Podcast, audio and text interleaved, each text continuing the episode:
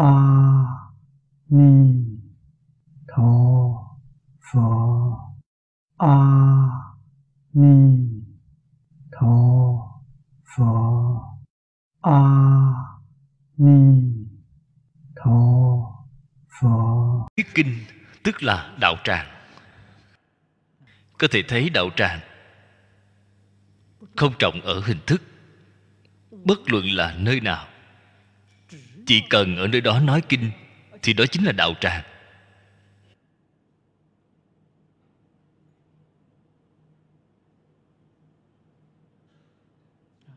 Các vị đồng tu nhớ kỹ điều mà tôi mới nói. Cái nơi thuyết kinh đó là từ trường đặc biệt mạnh.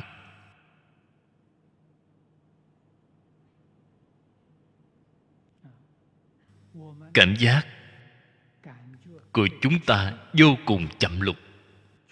Không thể cảm nhận ra được.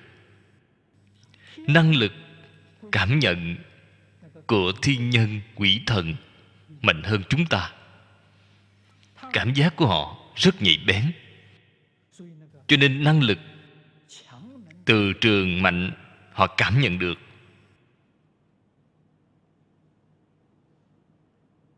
Cho dù ngắn đi nữa, một phút, hai phút hình thành từ trường lớn mạnh. Cũng vĩnh viễn không bị mất đi. Thiên nhân quỷ thần, họ có thể cảm nhận được. Họ đối với nơi đó có thể sanh tâm cung kính. Không khác gì với tháp miếu vậy. Vì thế đều nên cúng dường. Họ là lễ kính đến cúng dường.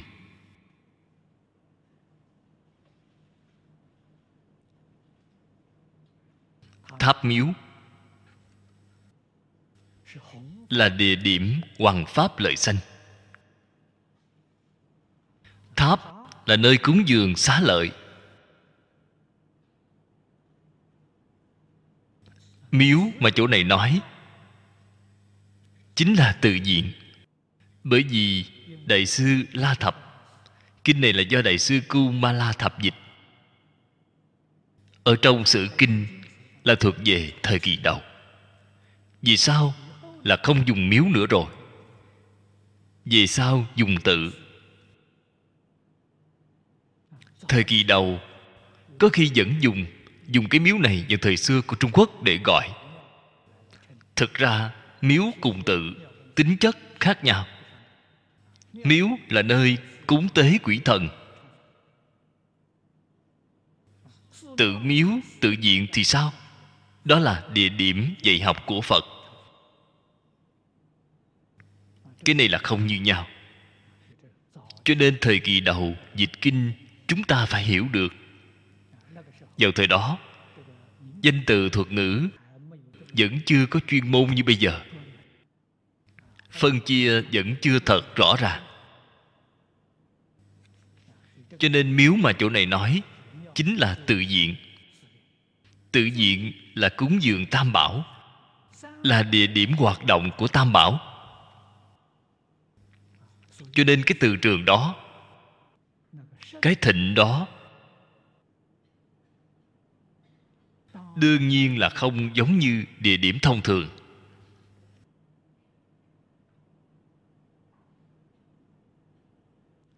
Nhưng mà các vị phải nhớ kỹ phật ở trong tất cả kinh thường nói.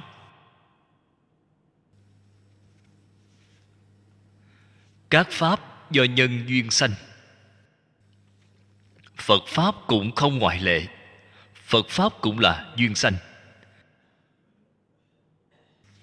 Duyên có thể sanh thì duyên cũng có thể diệt.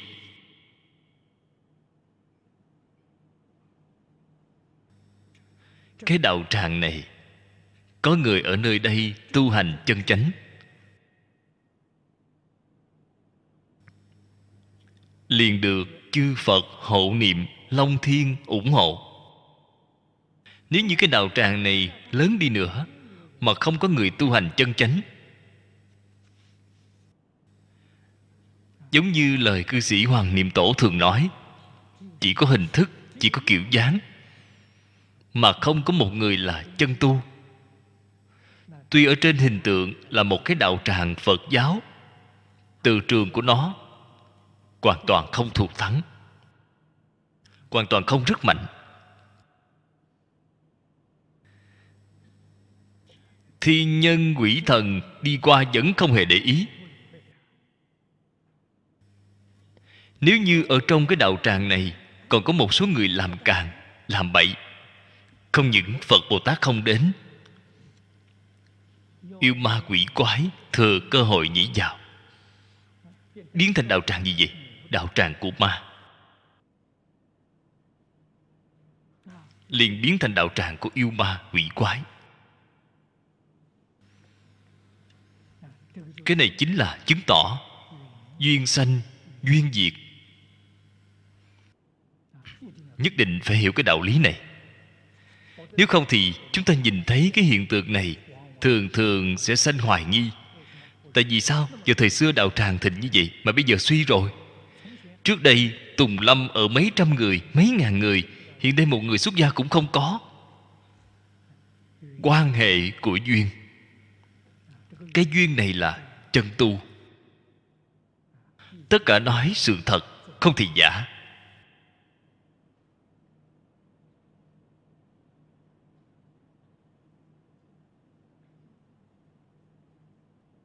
Xem tiếp một điều dưới đây. Pháp hoa dân, năng dị nhất nhân, thuyết pháp hoa kinh nại chí nhất cú thì nhân tác vi như lai sở khiển, hành như lai sự, pháp hoa nhiên nhất thiết kinh giai nhiên. Đây là nêu kinh pháp hoa làm thí dụ. Thuyết minh trong kinh kim cang thường nói bốn câu kệ. Một câu cũng được, đây không phải bốn câu, một câu cũng được. Thế trong kinh pháp hoa có gì một người nói ít nhất, nói một câu. Đây là chứng tỏ người thuyết pháp, họ tôn trọng.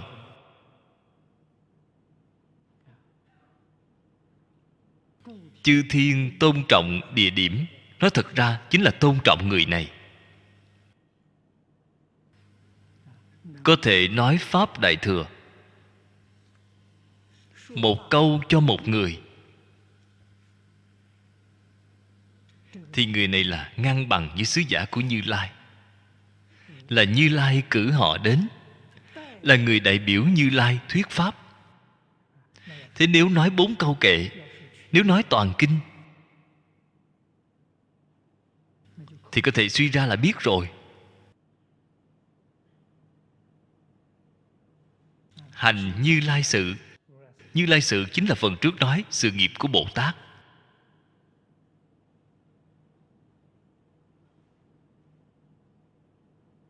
Sự nghiệp của phật bồ tát chính là giáo hóa chúng sanh, chính là vì tất cả chúng sanh thuyết pháp, chính là làm nên tấm gương tốt nhất cho tất cả chúng sanh học tập.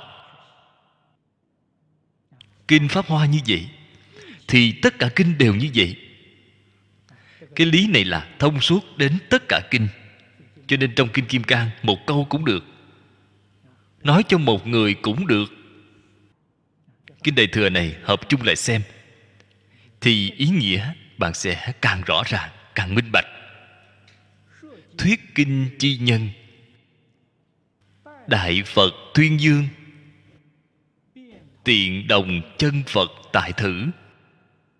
Thuyết thử đại pháp thiệu long phật chủng, tiền thị trụ trì tam bảo.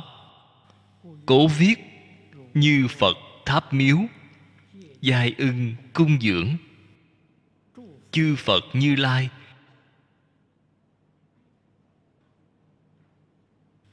Bồ tát thanh văn. Không có người nào không phải hoàng pháp độ sanh.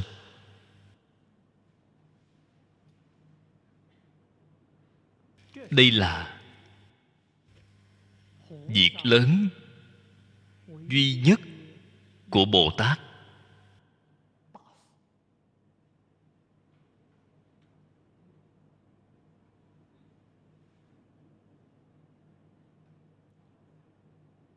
Cái phạm vi hoàng pháp lợi sanh này là sâu rộng, vô hạn.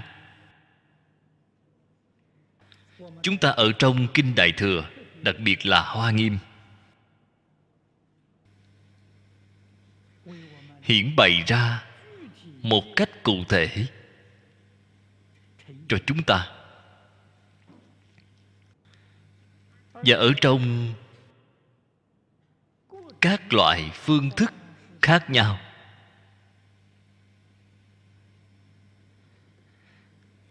Thì dùng ngôn từ diễn thuyết, có thể nói là thuận tiện nhất. Nhưng mà các vị phải biết, ngoài ngôn từ diễn thuyết ra, những phương pháp khác cũng nhiều vô cùng. Điều này chúng ta thấy thiền tài đồng tử 53 tham là có thể hiểu rõ.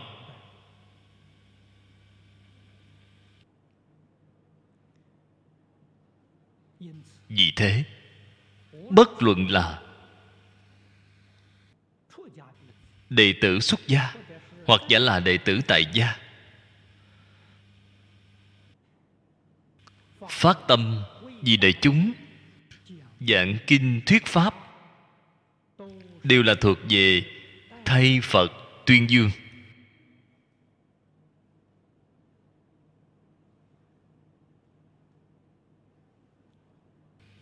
Có một số các đồng tu thường hay hiểu lầm, cho rằng giảng kinh thuyết pháp là việc của pháp sư xuất gia.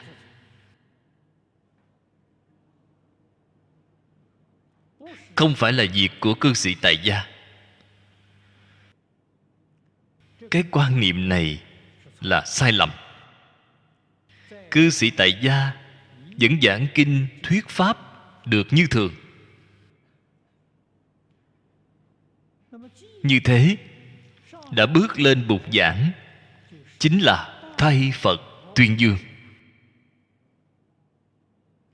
Là phải nên tiếp nhận sự lễ kính của đại chúng.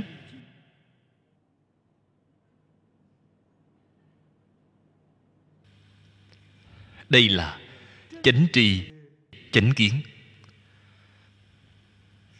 Khi thế tôn năm xưa còn tại thế, cư sĩ duy ma cũng thường hay giảng kinh, thuyết pháp. Đệ tử xuất gia của phật giống như xá lợi phất, một kiền liên. Những người này cũng thường nghe trưởng giả duy ma thuyết pháp. Đây là điều thế tôn cho phép đồng ý. Người xuất gia nghe người tại gia giảng kinh thuyết pháp cũng phải theo quy củ thông thường giống như tôn kính phật đà vậy đảnh lễ ba lạy nhiễu phải ba dòng. Chúng ta nhìn thấy ở trong kinh hoàn toàn. Không có tâm khinh mạng, không có nói tôi xuất gia rồi. Anh là cư sĩ, không có cái tâm này. Không có phân biệt chấp trước như vậy.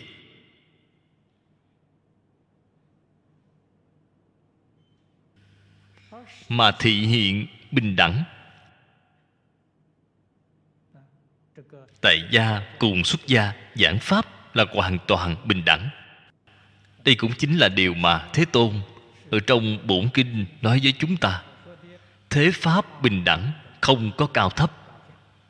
Bạn thấy, đệ tử như lai làm nên tấm gương cho chúng ta thấy. Cổ đại các vị đều biết. Đại sư huyền trang, triều đường.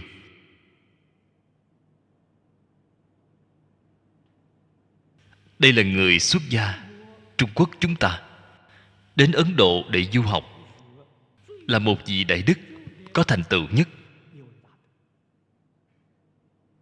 Ngay ở ấn độ thời đó, có hai vị thầy. Ngay gần gũi hai vị thầy luận sư giới hiền là người xuất gia. Cư sĩ thận tịch là người tại gia. Hai vị thầy, một người tăng, một người tục. Quyền trang đều thi lễ đệ tử. Hoàn toàn không có phân biệt, tôi là người xuất gia, anh là người tại gia. Người xuất gia không bái người tại gia. Vì là có phân biệt chấp trước rồi. Vì thì thế pháp đã có cao thấp rồi, vì là không bình đẳng rồi.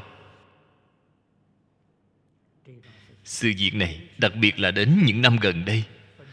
Cái phân biệt chấp trước này hiểu lầm rất lớn. Vào đầu năm dân quốc, cư sĩ âu dương cánh vô ở nam kinh, đã lập một cái viện phật học. Thời gian tuy không dài, nhưng sức ảnh hưởng rất lớn. Phật học viện của ông tên là nội học viện chi na.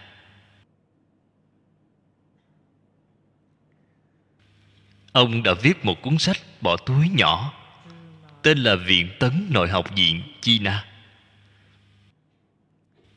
Bên trong đem những sự việc này nói rất rõ ràng rất minh bạch. Nói rõ, phật pháp là sư đạo.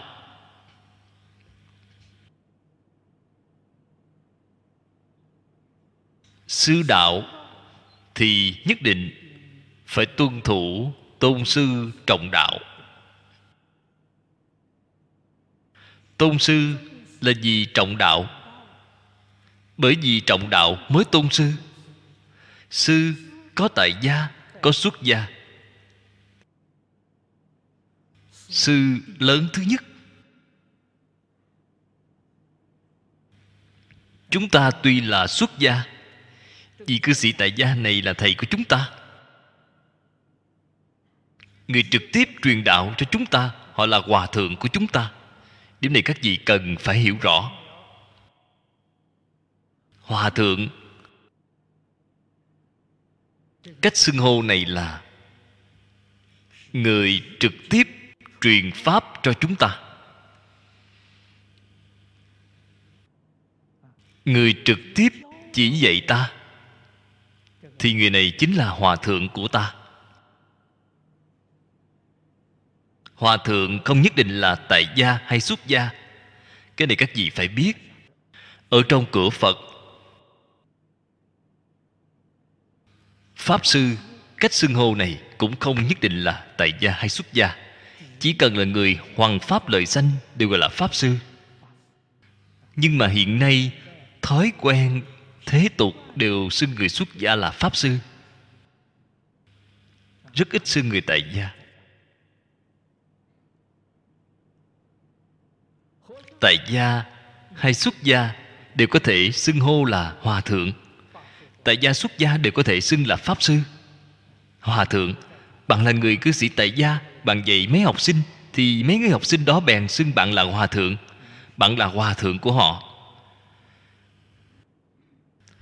Nếu như bạn là cư sĩ tại gia, bạn còn dạy mấy vị người xuất gia, thì mấy vị xuất gia đó cũng gọi bạn là hòa thượng.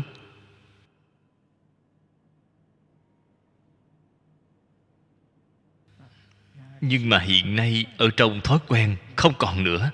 Người tại gia chúng ta đều gọi là thầy, không gọi là hòa thượng. Kỳ thực, thân phận của họ quả thật sự là hòa thượng. Chỉ có tỷ kheo tỷ kheo ni, sa di sa di ni là người tại gia không được gọi. Người này quyết định là thân phận xuất gia. Cho nên nói hòa thượng, nói pháp sư thì chưa chắc là thân phận xuất gia cái này gọi là sư đạo. Là nhận được trời người cung kính. Cái mà chỗ này nói là thiên nhân đau lợi.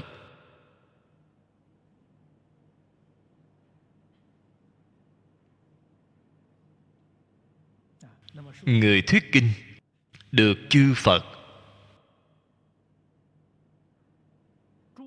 hậu niệm. Long thiên thiện thần ủng hộ. Chư thiên quỷ thần cung kính. Là giống như phật thật sự đang ở đó. Họ là người thay phật thuyết pháp. Họ là người đại biểu của phật. Nói đại pháp để tiếp nối làm rạng rỡ chủng phật. Phật pháp mênh mông bát ngát.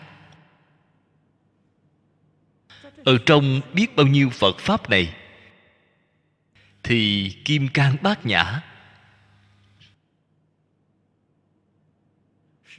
là tổng cương của phật pháp đại thừa. Cho nên gọi nó là đại pháp.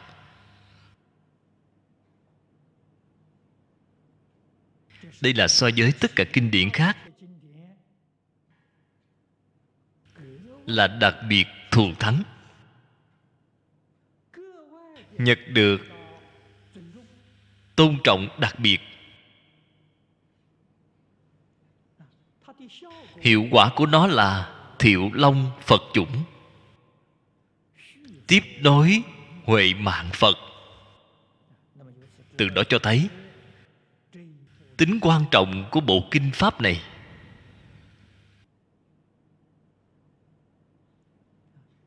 Vì thế,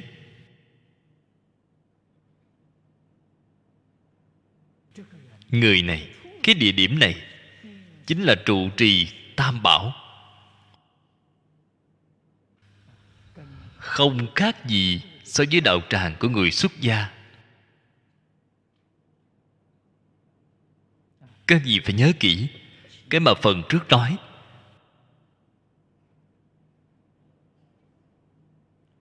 Là nói người thuyết kinh với địa điểm thuyết kinh. Nói nhiều ít vậy. Một câu, hai câu, ba câu, bốn câu. Bốn câu kệ này. Cho dù thời gian ngắn đi nữa, đều nhận được sự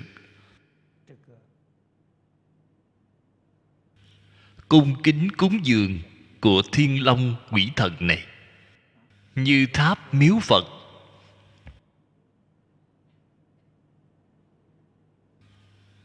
Như là đương nhiên không phải. Giống như phần trước báo cáo với các vị, chúng ta ở trên đường gặp được một người. Giảng mấy câu phật pháp với họ thì cái địa điểm đó là như tháp miếu phật. Thiên long quỷ thần, họ liền cung kính cúng dường. Phàm phu chúng ta không biết, phàm phu không có tâm cung kính. Vì thế, được lợi ích của pháp ít. Điều này ấn quan đại sư thường nói, một phần cung kính được một phần lợi ích, mười phần cung kính được mười phần lợi ích thiên long quỷ thần. Cảm xúc của họ nhanh nhạy hơn chúng ta. Họ phiền não nhẹ hơn chúng ta. Trí tuệ lớn hơn chúng ta. Cho nên họ biết lễ kính. Họ biết cúng dường.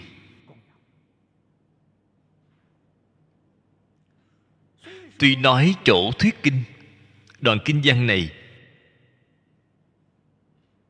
trên văn tự là nói địa điểm thuyết kinh nhưng mà nó ý tại ngôn ngoại. Ý thực sự ở người. Đây là điểm chúng ta cần thể hội cho được. Là thiện xảo thuyết pháp của thế tôn. Ý nghĩa là ở người thuyết pháp này. Thế tại vì sao không nói người mà nói địa điểm vậy? Địa điểm còn cung kính như vậy, huống hồ người nói đó.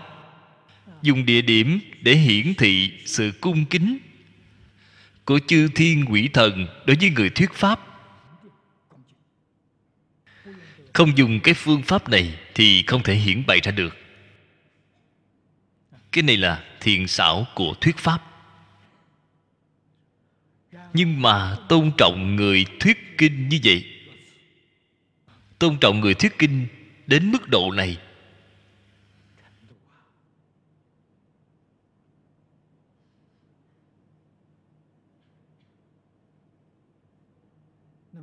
từ đó cho thấy, điểm tôn quý của người thuyết kinh này. Thế gian, bất kỳ việc gì cũng không thể sánh với họ được. Dưới đây ngược lại nói, thản thuyết kinh nhân, phi pháp thuyết pháp pháp thuyết phi pháp, vọng đàm bát nhã, ngộ pháp ngộ nhân, kỳ tội nghiệp chi đại diệt bất khả ngôn dụ đây là cư sĩ giang dị nông ở trong giảng nghĩa đưa ra lời cảnh cáo với chúng ta. Đây là sự thật. Cái mà cổ đức nói, sai đi một chữ chuyển ngữ, đọa năm trăm kiếp làm chồn hoang. Kinh này không được nói sai. Nói sai phải chịu trách nhiệm. Phải gánh lấy nhân quả. Như thế đây là điểm mà mỗi vị đồng tu chúng ta đều phải chú ý đến. Bạn tuy chưa có phát tâm đi ra giảng kinh thuyết pháp, bình thường trong lúc nói chuyện bạn bè thân thích bạn đến phật pháp, cần chú ý đến cái vấn đề này. Nếu bạn nói sai, cũng phải gánh chịu nhân quả không phải nói tôi không có lên bục giảng kinh bao giờ. Không nhất định phải lên bục. Bất kỳ chỗ nào, chỉ cần bàn đến phật pháp thì nhất định không được đem phật pháp giảng sai. Cái này rất quan trọng. Phải dùng thái độ như thế nào vậy? Phải dùng thái độ chân thành, thái độ cung kính.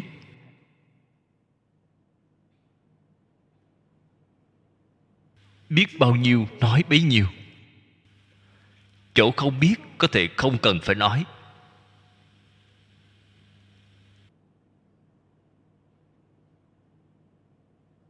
Nho già cũng nói rất hay.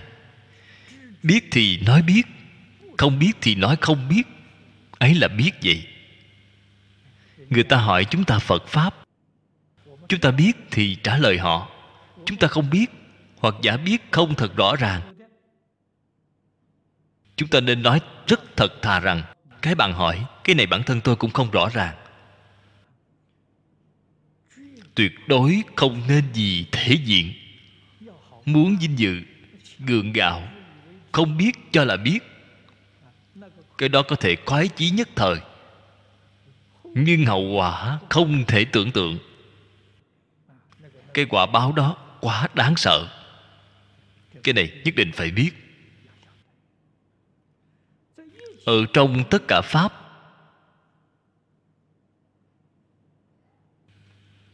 có hai câu là thuần chân vô vọng, quyết định không sai. Có thể thường xuyên tụng ở cửa miệng, đó là vô lượng công đức. Là hai câu nào vậy? Một câu là a di đà phật câu này quyết định là không sai. Mười phương chư phật đều nói như vậy, bạn quyết định sẽ không nói sai. Gặp người liền a di đà phật, đó là vô lượng công đức. Câu thứ hai là sao? Nhìn thấu buông xả. Cái này quyết định không sai, sẽ không nói sai, sẽ không khiến người hiểu sai.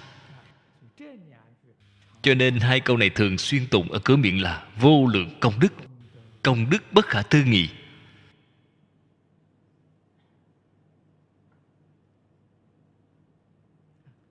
Thường xuyên tụng ở cửa miệng là chứng tỏ trong tâm thật có.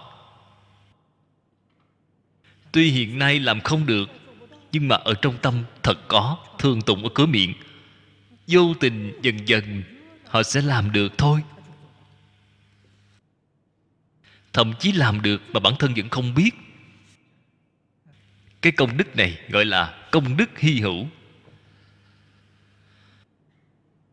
Nhìn thấu buông xả thân tâm tự tại, nhất tâm niệm phật là quyết định giảng sanh. Sanh về thế giới tây phương là bất thối thành phật. Cho nên công đức, lợi ích là vô lượng vô biên.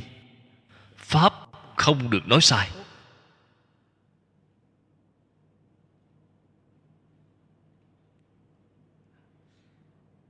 Thí dụ chúng ta phát tâm đi ra giảng kinh phát tâm đi ra giảng kinh là công đức đứng đầu.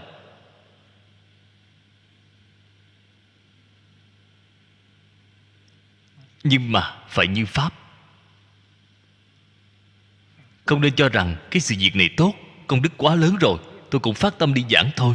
Kết quả đem kinh giảng sai, không những không có công đức, trái lại còn bị đọa lạc.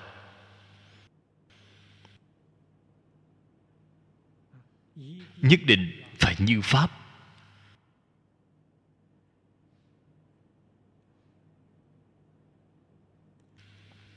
Các vị đồng tu xem thấy niệm phật luận. Của lão pháp sư đàm hư. Cuốn sổ tay nhỏ này chúng ta đã in rất nhiều, đều bên ngoài kết duyên.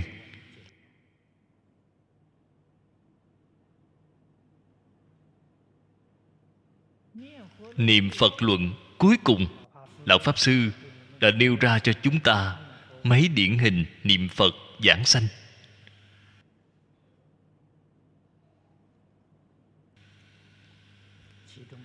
Trong đó người xuất gia là thầy tu vô ở chùa cực lạc, cáp nhị tân.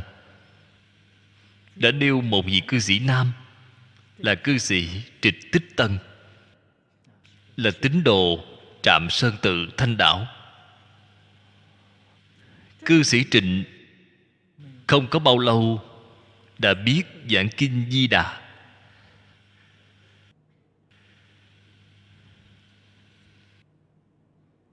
Là chỉ biết giảng một loại này.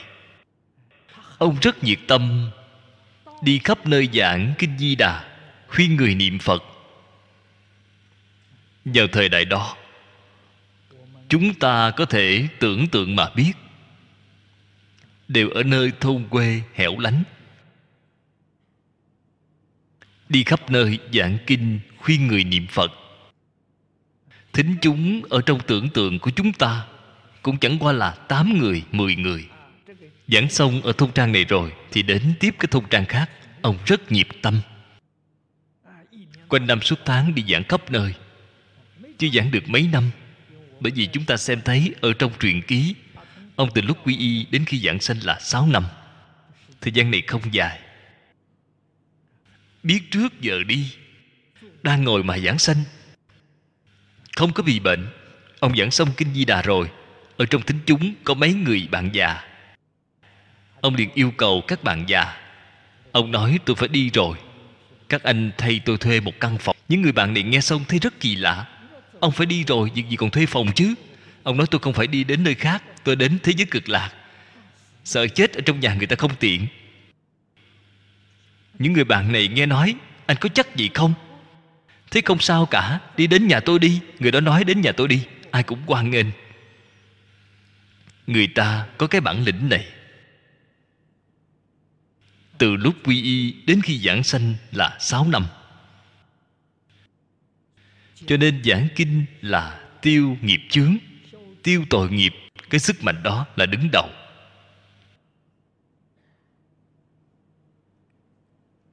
Cho nên mọi người phát tâm giảng kinh là việc tốt. Tôi trước đây ở đài trung, dưới hội của thầy lý lý lão sư nhìn thấy chúng tôi, những học sinh này. Có một số người mạng rất khổ, rất mỏng đoạn mạng. Cái người đoạn mạng đó tướng mạo gì nhìn liền thấy biết ngay. Thầy lý, kinh nghiệm rất phong phú, tuổi tác rất cao, người việt thấy rất nhiều. Nhìn thấy những người này thì liền khuyên họ, con à con nên phát tâm đi giảng kinh đi. Giảng kinh tiêu nghiệp chướng thực sự là kéo dài tuổi thọ. Tiêu tai diệt tội. Đây là việc có hiệu quả nhất. Cho nên bản thân ông cụ vừa khuyên như vậy thì có không ít người theo thầy học giảng kinh. Học được một bộ, vài bộ cũng đi giảng khắp nơi. Ở đài loan, từ nam đến bắc cũng đi xuống dưới quê để giảng. Thính chúng khi nhiều thì ba bốn chục người, khi ít cũng có khoảng bảy tám người nhưng mà tất cả đều là nhiệt tâm đi khuyên người niệm phật. Cách học của chúng ta phải như vậy. Phải học rất thật thà, giảng rất thật thà. Nắm vững một cái nguyên tắc là chỉ cầu không lỗi, không cầu có công. Không nên nghĩ ta phải giảng như thế nào cho hay. Không nghĩ cái này phàm là nóng lòng cầu, hay đều xảy ra vấn đề cả. Không cầu hay, chỉ cầu không có lỗi lầm. Chỉ cầu không giảng sai. Giảng không hay, không quan trọng. Không giảng sai, thế là tốt rồi. Chúng ta dùng thái độ này để học, để giảng, thì sẽ không có lỗi lầm.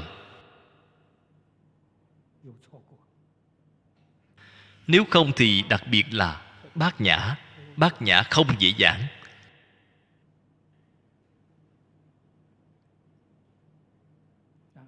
nếu như giảng không khéo, người ta sau khi nghe rồi, sợ họ đọa vào cái bên không đó mất. Bởi vì cái gì cũng không có cả, chỉ biến thành ác thủ không rồi. Thế thì phiền phức càng lớn, cho nên bát nhã là một bộ kinh rất khó giảng.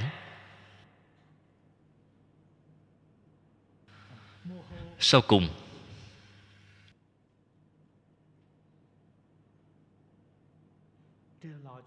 Lão cư sĩ giang giáo giới chúng ta, cần phải tự thẩm tra, cẩn thận.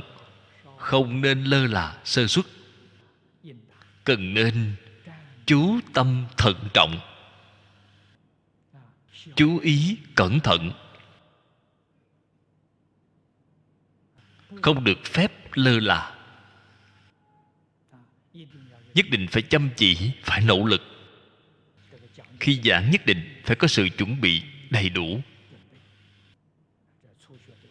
Lúc mới học, phải tu trì, chăm chỉ. Cái mà phần trước nói, phần ít. Bốn câu kệ này, vì người nói bốn câu kệ, là có công đức lớn như vậy chúng ta xem tiếp kinh văn dưới đây. Hà hướng hữu nhân, tận năng thọ trì độc tụng. Thọ trì độc tụng, vì người diễn nói bốn câu kệ. Cái công đức đó là bất khả tư nghị rồi. Nếu như có thể thọ trì toàn kinh đọc tụng toàn kinh, thì công đức lợi ích đạt được nhất định hơn hẳn phần trước quá nhiều quá nhiều. Nhiều đến mức chúng ta không cách gì tưởng tượng được. Không phải nói đến, nói nữa. Nói không được. Tưởng tượng còn không thể tưởng tượng được. Ở trong tiểu chú này, chúng ta cần xem.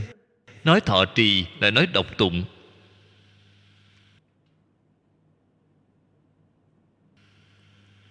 Thọ trì độc tụng, nhất định bao gồm. Độc tụng chưa chắc có thọ trì. Đây là điều nhất định. Thọ trì thọ trì là làm được. Phật ở trên kinh chỉ dạy chúng ta chúng ta tất cả ở trong đời sống thường ngày đều làm được rồi. Đó gọi là thọ trì. Phật vì chúng ta nên không có chỗ trụ chúng ta quả thật sự là đem thân tâm thế giới, tất cả buông xả. Buông xả này là không có chỗ trụ, thật sự buông xả. Hồi phục về tâm địa thanh tịnh, sáng suốt.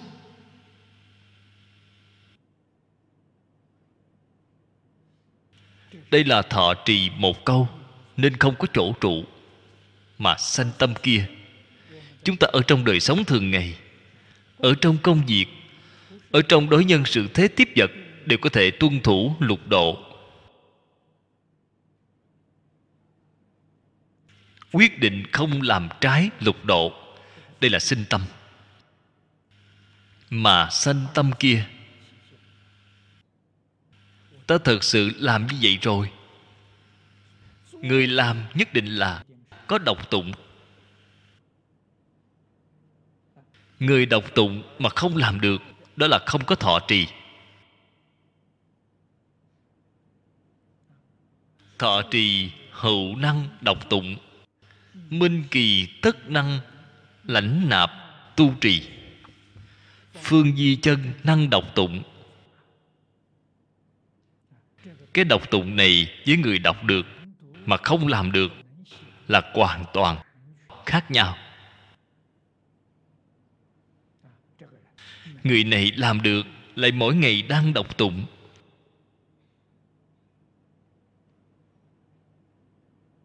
Họ nhất định là có thể lĩnh hội được lời giáo huấn. Vô tận nghĩa thú ở trong kinh. Điều này ở phần trước đã báo cáo qua với các vị rồi bản kinh từng câu từng chữ, hàm chứa vô lượng nghĩa. Họ có thể thể hội. Nạp là tiếp nhận. Tiếp nhận là y giáo phụng hành. Lãnh là hiểu rõ. Lãnh hội là hiểu rõ. Y giáo phụng hành. Đọc như vậy là đọc thật đọc rồi thì làm được. Vì nghĩa kinh vô tận, nên thường xuyên đọc tụng thì thường xuyên có chỗ ngộ.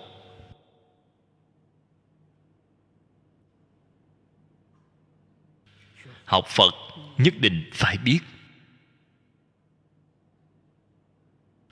Bộ kinh này là bất khả tư nghị không chỉ nói kinh kim cang, bất kỳ bộ kinh nào cũng bất khả tư nghị, cũng là vô lượng nghĩa. Vì sao vậy? Đều là từ trong chân như bổn tánh của thế tôn bộc lộ ra. Tự tánh vô lượng vô biên thì ngôn ngữ văn tự ở trong tự tánh bộc lộ ra, bên trong cũng là vô lượng vô biên. Vì thế chúng ta từ sơ phát tâm, từ sơ học, mà cho đến tương lai chứng được bồ tát đẳng giác.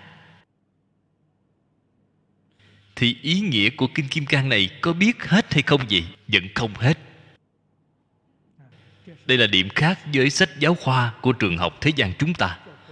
Sách giáo khoa trường học thế gian, sách của lớp 1 qua lớp 2 là không thích hợp nữa rồi. Sách của lớp 2 lên lớp 3 cũng không thích hợp sách giáo khoa của cửa Phật rất kỳ lạ. Từ năm lớp 1 mẫu giáo, học đến lớp tiến sĩ vẫn là quyển sách này. Cái này rất kỳ lạ. Giống như kinh kim cang là như thế. Chúng ta từ sơ phát tâm đã học đó mà cho đến tương lai thành phật vẫn là bổng kinh này. Vô lượng nghĩa. Học cũng mỗi năm lên lớp.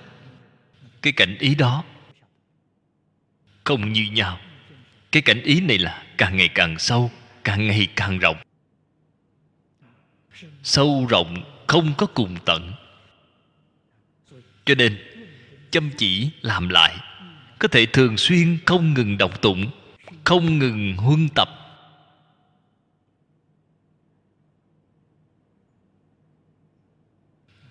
Huân tập là hai sự việc huân chính là đọc tụng. Tập chính là chăm chỉ làm, thực tập. Đem cái đạo lý, phương pháp, giáo huấn này của phật, tất cả đều làm được ở trong đời sống. Chăm chỉ mà học tập.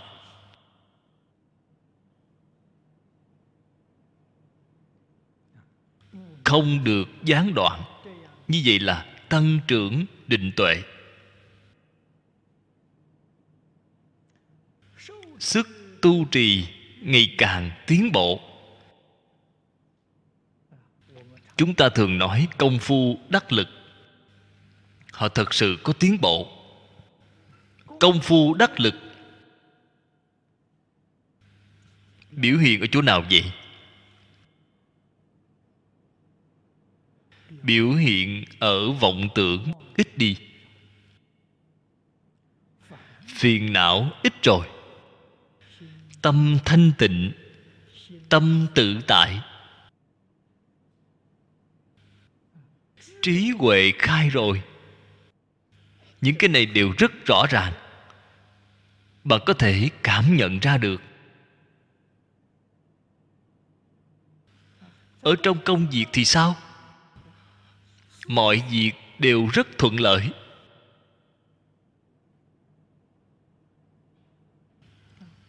Cho dù gặp phải việc rất phức tạp, khi bạn xử lý là rất nhẹ nhàng, là làm tốt sự việc. Bạn sẽ cảm thấy trước đây gặp phải sự việc này là không biết làm sao cho tốt. Hiện nay gặp phải những sự việc này sao mà rất đơn giản là đã xử lý hết rồi? Cho nên mang lại đời sống thật sự là hạnh phúc, mỹ mãn, vui sướng. Đây là trạng thái của công phu đắc lực, hiện tượng của đắc lực.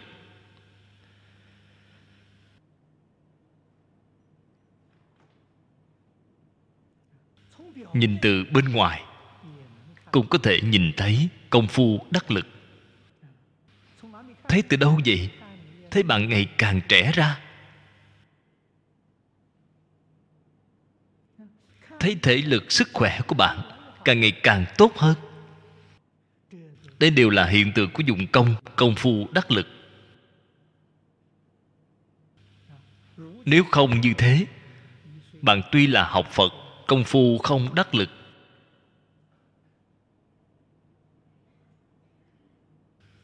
Cho nên tu học phật pháp có hiệu quả chân thật. Tuyệt đối không lừa gạt người. Bạn thấy người đoản mạng phước mỏng, còn có thể chuyển lại được.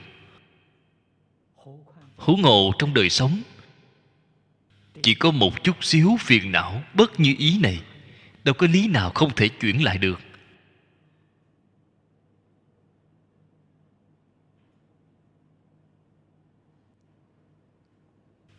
Nhược phi tận thọ, tận trì. Khởi năng đầu đầu thị đạo. Vì chúng tùy duyên nhi thuyết giả. Đây là tiến thêm một bước. Bạn vì người thuyết kinh, thuyết rất trôi chảy. Nói cái nào cũng có đạo lý, thuận lợi mọi bề. Thì trì một hai bài kệ. Không thể nói không có hiệu quả. Rất khó khăn. Trì tụng một bài kệ, nửa bài kệ. Lại có thể đến cái nào cũng có đạo lý, tùy duyên mà thuyết. Đó là công phu sâu rồi. Được, có thể làm được. Nhưng chúng ta là người sơ học, chưa có cái công phu này. Chúng ta nói với người ta một câu, hai câu, thậm chí nói rất cạn, không đủ độ sâu. Chưa có công lực. Chưa có công lực làm thế nào vậy? Có cách cứu giảng đọc nhiều, trì nhiều, tận trì. Đó chính là nói với bạn, toàn bộ kinh kim cang bát nhã, bạn đều phải thọ trì. Cái này đối với người sơ học mà nói, bạn lý giải càng nhiều.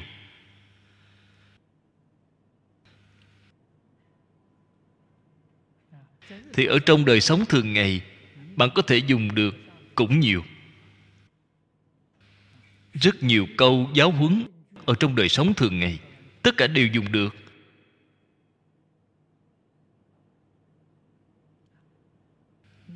Bạn mới có thể được thọ dụng chân thật. Bản thân được thọ dụng đích thực. Bạn giới thiệu cho người khác, thế là thuận tiện rồi. Đây không phải người nói gì ta cũng nói thế không phải đạo thính, độ thuyết là ta tự mình làm được. Ta đích thân thể nghiệm. Thế thì đương nhiên khác nhau rồi. Nói ra cũng có thể cảm động lòng người. Như lai chi ý, thực dụng nhân nhân, ký năng thọ trì, hữu năng vị nhân diễn thuyết. Câu nói này, mọi người phải nhớ kỹ.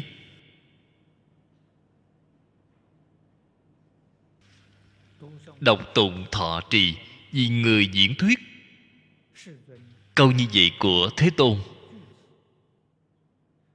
không chỉ ở trong kinh kim cang.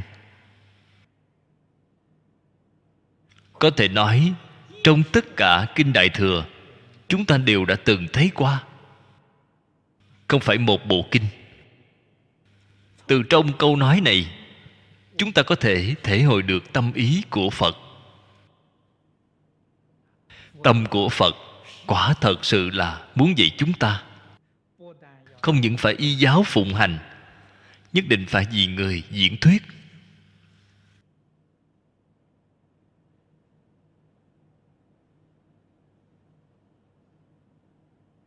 Vì người diễn thuyết, bốn cái chữ này.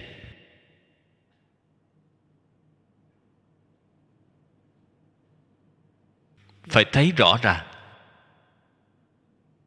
diễn là biểu diễn cho người thấy.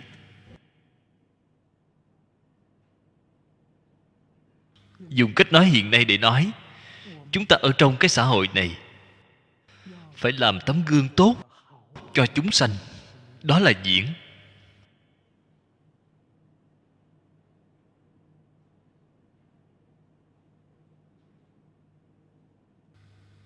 Diễn và thuyết là hai sự việc diễn là thân giáo, thuyết là ngôn giáo, diễn là bản thân thật sự làm được.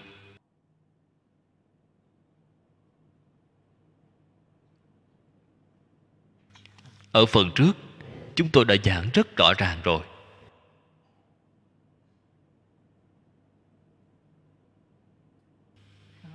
Dùng hai câu kinh văn mà mọi người đều biết này nên không có chỗ trụ mà sanh tâm kia. Hai câu này mọi người đều biết. Người không học phật cũng biết trong kinh kim cang có hai câu này.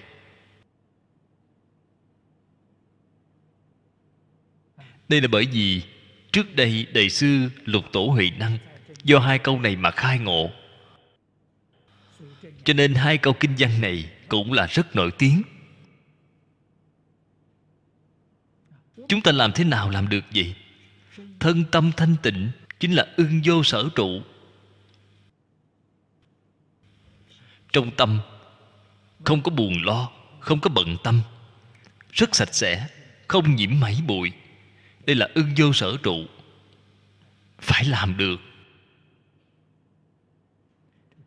Ở trong tâm, thật sự đến vô sở trụ rồi. Là tôi vừa mới nói bạn sẽ trẻ sẽ trường thọ sẽ không già, đều biểu hiện ra rồi. Cái hình ảnh này có thể cho người khác thấy. Thể lực dồi dào. Nguyên nhân gì vậy? Người già, bệnh, chết đều là do tâm quá bẩn rồi. Tâm bị bệnh thì cái thân đó làm sao có thể tốt được? Phật nói với chúng ta tham sân si gọi là tam độc. Ở trong tâm có tham sân si thì cái tâm đó rất độc. Tâm đó có độc rồi, thân làm sao có thể tốt được?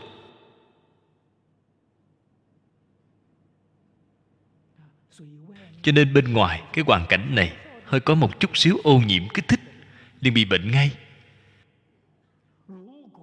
Nếu như tâm thanh tịnh sẽ không bị bệnh, sẽ không sinh bệnh bệnh là từ ô nhiễm mà ra tâm địa ô nhiễm. Tâm thanh tịnh rất quan trọng.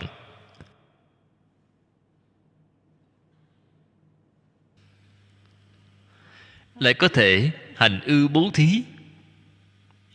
Hành ư bố thí, nếu dùng cách nói hiện nay để nói, là vì xã hội, vì quốc gia, vì tất cả chúng sanh phục vụ.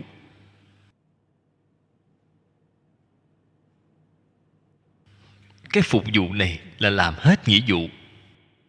Không cầu đền đáp. Không cầu trả công. Tận tâm tận lực vì xã hội, vì quốc gia, vì nhân dân mà phục vụ. Đây chính là nhi hành bố thí. Chúng ta chỉ có bỏ ra, chứ không cầu đáp lại. Cái này người bình thường cảm thấy người này chẳng phải là kẻ khờ sao? Họ mới không khờ. Họ mới là thông minh. Không cầu đền đáp thì phước đức không thể nghĩ bàn. Kinh kim cang nói rất rõ ràng. Phước đức không thể nghĩ lường. Cái mà họ tu là phước đức lớn vô lượng vô biên. Tâm thanh tịnh là tu huệ hành ưu bố thí là tu phước. Phước huệ song tu, vô lượng vô biên. Họ đâu có khờ.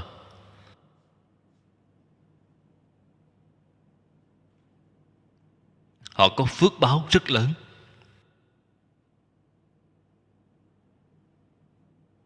Cái phước báo lớn này, tất cả chúng sanh đều hâm mộ. Đây gọi là diễn. Bằng nếu như thật sự làm được đây là diễn. Bạn làm được rồi. Người ta nhìn thấy. Họ sanh tâm hâm mộ. Họ liền thỉnh giáo bạn. Đời sống của bạn làm thế nào mà sống hạnh phúc như vậy? Làm sao sống vui vẻ như vậy chứ? Họ đến thỉnh giáo rồi, thế thì bạn thuyết pháp cho họ. Đây là diễn thuyết.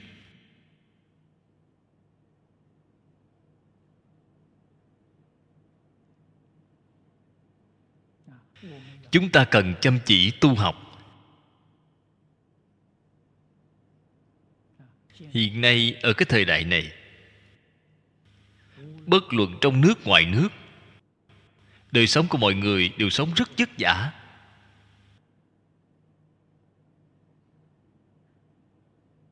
Cho dù là quyền thế, quý tộc, tâm thanh tịnh là tu huệ, hành ư bố thí là tu phước phước huệ song tu, vô lượng vô biên.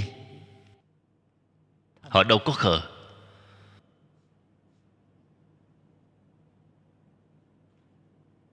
Họ có phước báo rất lớn.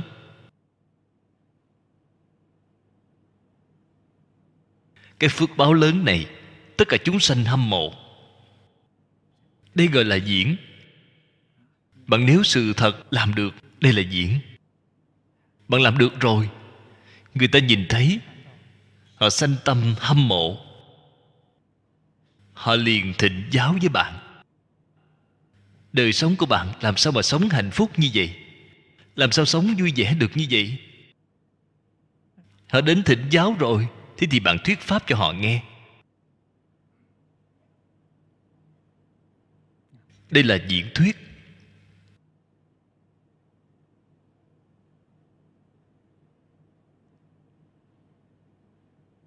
Chúng ta cần chăm chỉ tu học. Hiện nay, ở cái thời đại này, bất luận trong nước, ngoài nước, đời sống của mọi người đều sống rất vất vả. Cho dù là quyền thế quý tộc, ở bên ngoài nhìn thấy họ có địa vị cao quý trong xã hội. Làm đến tổng thống của cải ức dạng đời sống của họ rất khổ, rất đáng thương. Các bạn không thể không biết. Đâu có tự tại như chúng ta được. Ra đường còn phải thuê bảo vệ, sợ người giết họ, thấp thỏm lo âu như vậy khổ biết bao. Ăn thứ gì cũng sợ người ta đầu độc. Cái đời sống đó thật sự là căng thẳng. Tối đi ngủ cũng ngủ không ngon giấc. Ngày đêm thấp thỏm, lo âu. Cho nên, người nghèo có nỗi khổ của người nghèo, người giàu có nỗi khổ của người giàu. Nói tóm lại là thấy đều khổ. Đây là sự thật người học phật chúng ta tự tại. Vô cùng vui sướng. Những người này nhìn thấy thật sự là hâm mộ. Tôi ở nước mỹ, ở rất nhiều nơi, đã sống ở nơi đó ở mấy ngày. Những người ngoại quốc hàng xóm đó liền hỏi dò tôi, những người này tại sao vui sướng như vậy? Từ sớm đến tối đều cười vui vẻ xưa nay không có nhìn thấy mặt mày khổ sở như chúng ta, tuyệt đối không nhìn thấy. Nhìn thấy chúng tôi đều rất tự tại, vui vẻ. Liền đi dò hỏi, những người này là làm cái gì? Tôi liền nói cho họ biết, chúng tôi những người này là người học phật. Học phật liền vui vẻ. Nếu bạn muốn an vui, thế thì bạn hãy cùng học phật với chúng tôi.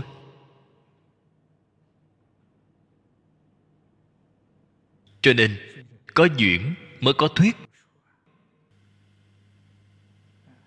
Việc này không những tự lợi tự lợi nhất định lợi tha cái này là tâm nguyện của thế tôn. Đối với tứ chúng đệ tử chúng ta, nguyện vọng của ngài, chúng ta làm được như vậy là thỏa mãn nguyện vọng của phật.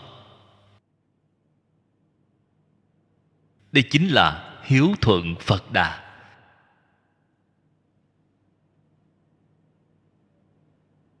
Hiếu thuận thế tôn, hiếu thuận cha mẹ.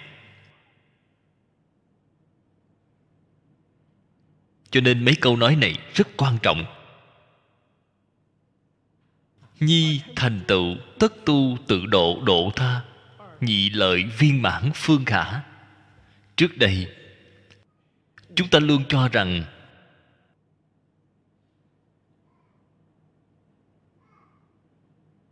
cái thành tựu này nhất định là bồ tát đại thừa phải tự lợi lợi tha, hai lợi viên mãn.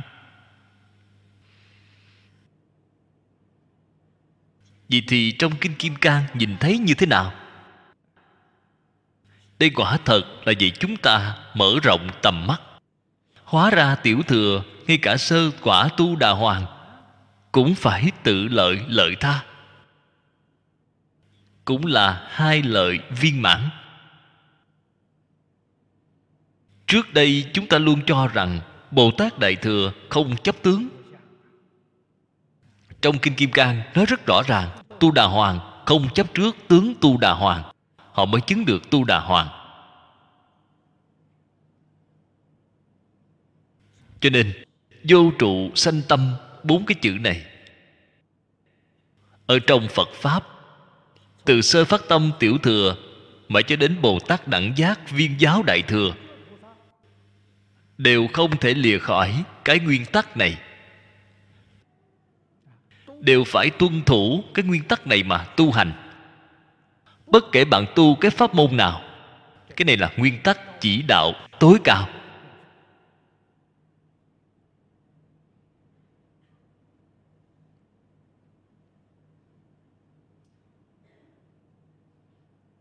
Vậy là nói rõ rồi. Chúng ta nhất định phải tự lợi lợi tha. Muốn tự lợi thì phải thọ trì độc tụng. Muốn lợi tha thì phải vì người diễn thuyết. Bản thân tu trì với hoàng pháp lợi sanh là quan trọng như nhau. Không có nói cái nào quan trọng, cái nào không quan trọng không có đều quan trọng như nhau. Nhất định phải làm như vậy. Chúng ta mới có thể có thành tựu.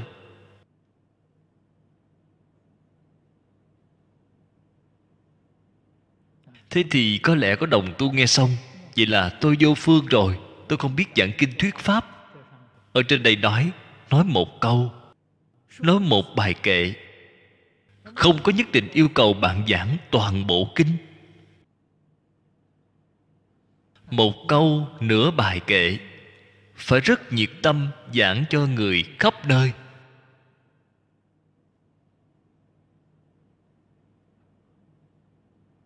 Cùng nhau nói chuyện với mọi người.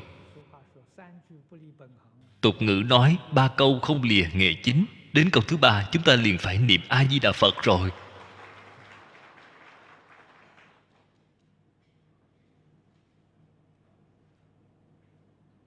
Đoạn kinh văn dưới đây chứng minh tại sao? Chính là chứng minh cho chúng ta đạo lý tại sao như vậy. Tu bồ đề, đương tri thị nhân thành tựu, tối thượng đệ nhất hy hữu chi pháp. Cái này quả thật sự là bất khả tư nghị. Nếu không phải thế tôn gì chúng ta nói rõ chúng ta làm thế nào cũng không thể nghĩ ra. Đạo lý, tại vì sao như vậy ở trong đó? Lợi ích công đức thù thắng như vậy. Hóa ra là thành tựu ở trong thọ trì đọc tụng, vì người diễn thuyết.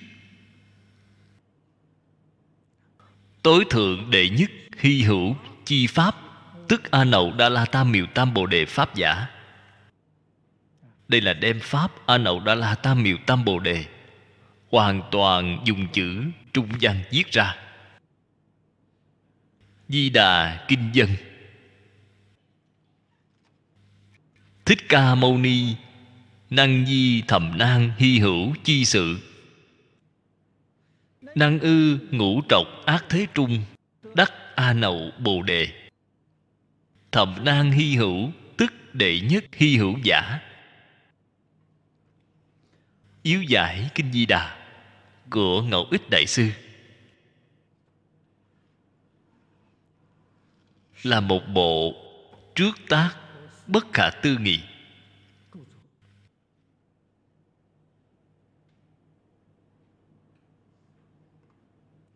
Ấn quan đại sư. Tình tông chúng ta. Hết sức tán thán về ngài.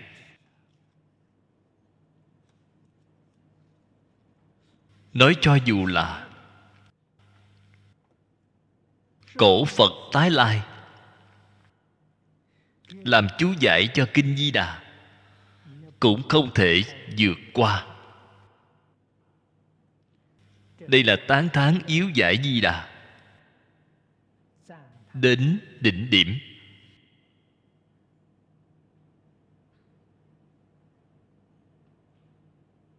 Tán thán đến điểm cao nhất rồi. Chúng ta biết, ấn quan đại sư là bồ tát đại thế chí tái lai. Bồ tát đại thế chí tán thán như vậy, thế thì ngẫu ích đại sư rốt cuộc là ai vậy?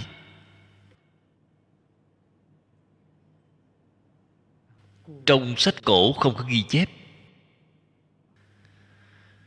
thế nhưng chúng ta nhìn thấy bồ tát đại thế chí tán thán như vậy. Vậy nếu ngài không phải là a di đà phật tái lai, thì chắc chắn là bồ tát quan thế âm tái lai.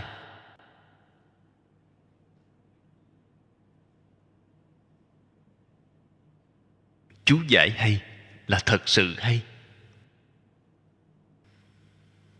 Ngẫu ích đại sư, có không ít chỗ phát hiện ra cái mà tiền nhân chưa phát hiện. Thật sự là vô cùng hiếm có.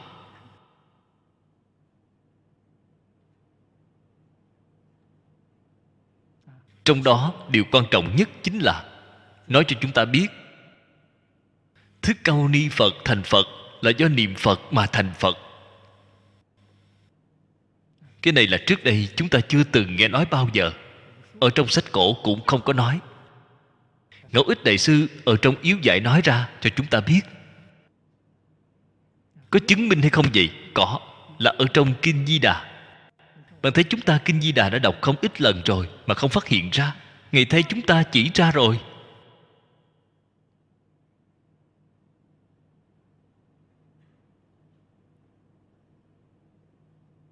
Cái này vô cùng hy hữu. Ở thời ngũ trọc ác thế,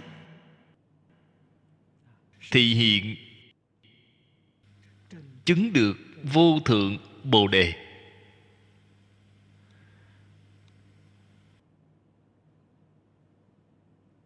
Đây không những là hy hữu đứng đầu trong thế gian, mà xuất thế gian cũng là hy hữu đứng đầu.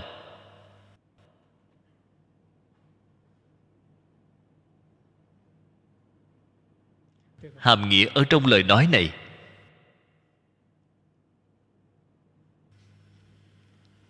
Chúng ta cần thể hội cho được. Ý nghĩa gì vậy? Chúng ta có thể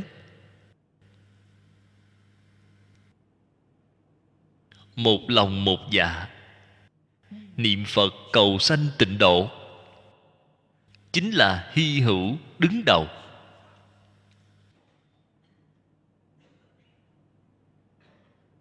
Tại vì sao thấy được là hy hữu đứng đầu vậy?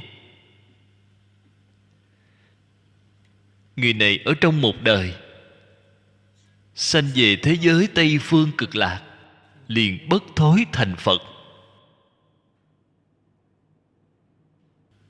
Đây có thể nói là không hy hữu sao?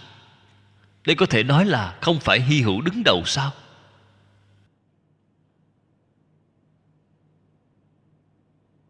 Pháp môn vô lượng vô biên. Không thể đảm bảo bạn ở trong một đời này thành phật. Viên mãn. Chỉ có pháp môn niệm phật. Quá thật sự là một đời thành phật viên mãn cho nên nó thật sự là hy hữu đứng đầu.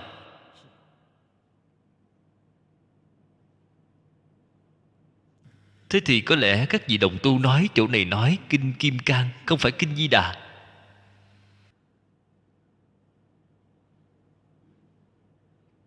Bạn không biết nhìn, nên thấy kinh kim cang không phải kinh di đà.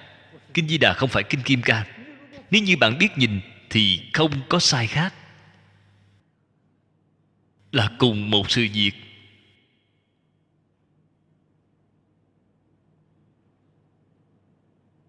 Cư sĩ giang dị nông chính là giáo tông bát nhã, hành tại di đà.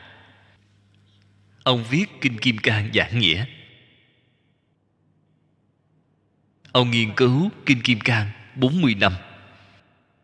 Thật sự là người có uy về kinh kim cang. Ông là thâm nhập một môn ông tu trì như thế nào vậy? Ông niệm a di đà phật, cầu sanh tịnh độ.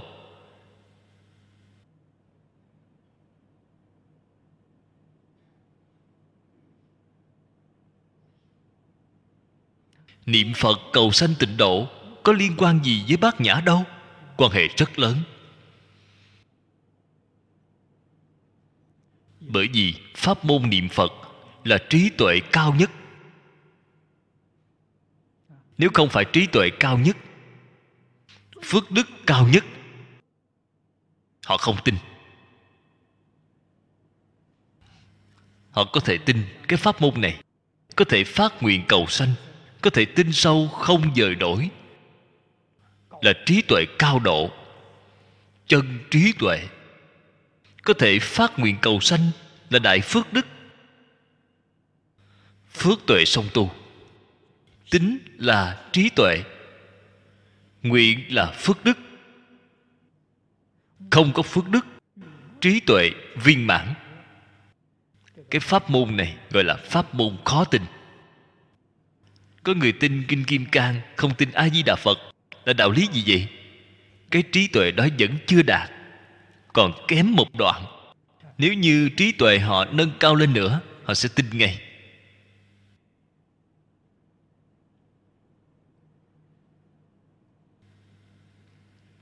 Cái ý nghĩa này rất sâu rất sâu. Đương tri thị nhân, phước tuệ song tu, tự tha lưỡng độ, tiện đắc trực su bảo sở, đại hữu thành tựu. Đây là nói rõ, nhất định phải tự hành hóa tha. Tự hành. Tổng cương lĩnh. Tổng nguyên tắc chính là vô trụ. Hóa tha, tổng cương lĩnh, tổng nguyên tắc chính là sanh tâm.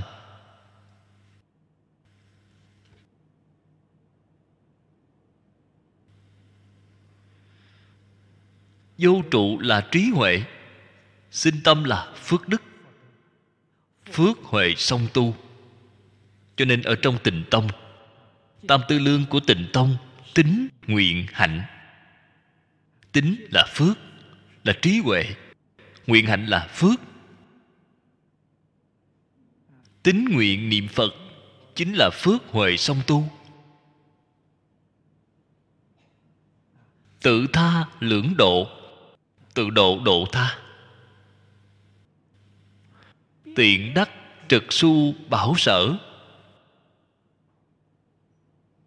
Cái bảo sở này, ngoài tịnh tông ra, ở trong những tông phái khác chính là minh tâm kiển tánh. Tâm tánh là bảo sở.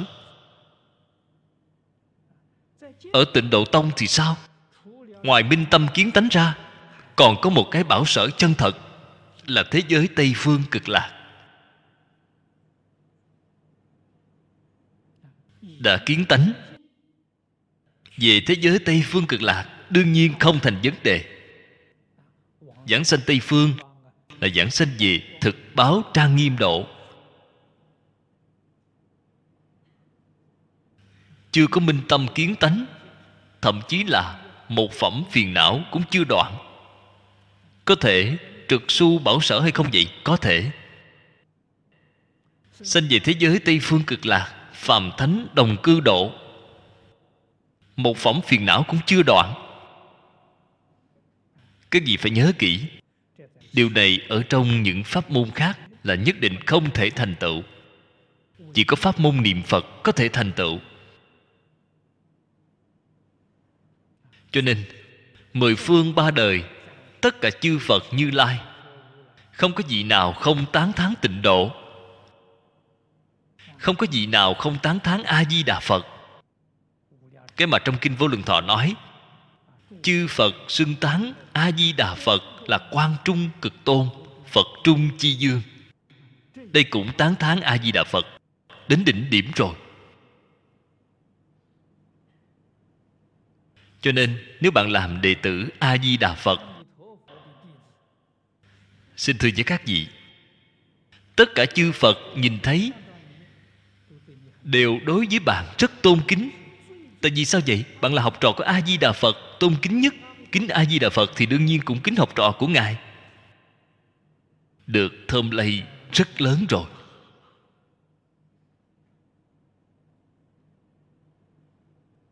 Cái đạo lý này, sự thật này, chúng ta cũng phải hiểu cho rõ ràng, minh bạch.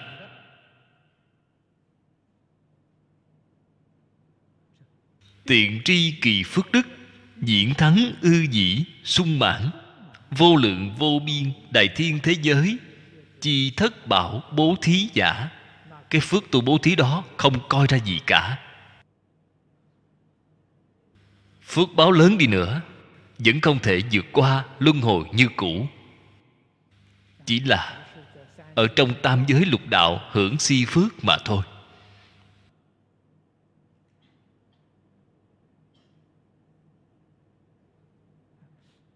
Từ đâu thấy không sánh bằng gì cái rõ rệt nhất là dùng không gian hoạt động.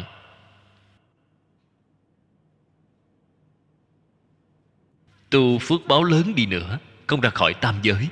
Không gian hoạt động của họ là ở trong cái phạm vi lục đạo này, họ không thể thoát khỏi. Ở trong phật pháp nói, chính là một cái đại thiên thế giới. Một cái đại thiên thế giới chính là một cái lục đạo.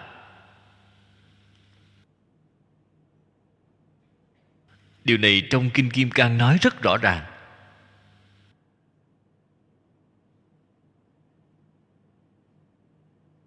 Cái đỉnh trời của đơn vị thế giới là trời sơ thiền. Cái đỉnh trời của tiểu thiên thế giới là trời nhị thiền đỉnh trời của trung thiên thế giới là trời tam thiền. Đỉnh trời của đại thiên thế giới là trời tứ thiền. Cho nên một cái đại thiên thế giới chỉ có một cái trời tứ thiền. Một ngàn cái trời nhị thiền. Một trăm ức cái trời sơ thiền. Một cái đại thiên thế giới chỉ có một trời tứ thiền cho nên nói lục đạo luân hồi chính là một cái đại thiên thế giới này. Phước báo lớn đi nữa, không gian hoạt động của bạn không thể vượt qua một cái tam thiên đại thiên thế giới này.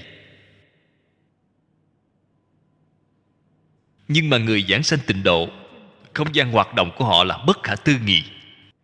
Tận hư không khắp pháp giới, vô lượng vô biên cõi nước chư phật. Muốn đi liền đi, muốn đến liền đến một mảy may chướng ngại cũng không có.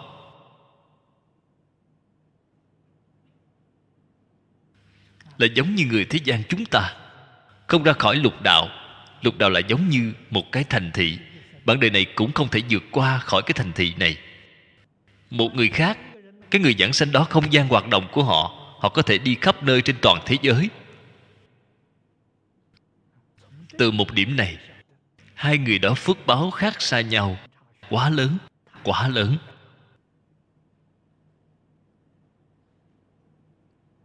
Huống hồ người giảng sanh, trong kinh di đà, kinh vô lượng thọ đã nói rất rõ ràng.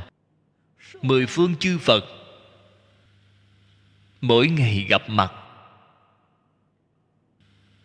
Mỗi một ngày đi tham vấn, đi cúng dường, đi nghe pháp. Mười phương cõi nước chư phật vô lượng vô biên chúng sanh.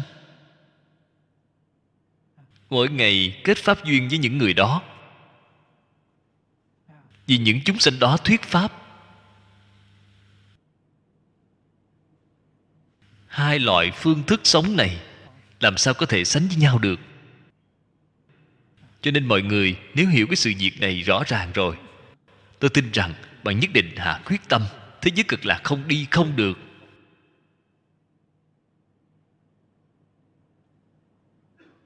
Cái nơi này chúng ta quyết định là có thể đi được.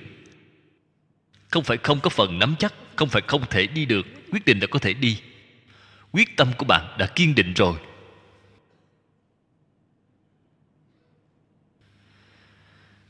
Cho nên, cái phước đức này thắng xa giới, bố thí bảy báo, đầy dĩ đại thiên thế giới. Xem tiếp đoạn kinh văn dưới đây nhược thị kinh điển sở tại, chi xứ tắc vi hữu phật. Nhược tôn trọng đệ tử. Đây là chỉ nơi có kinh điển của phật.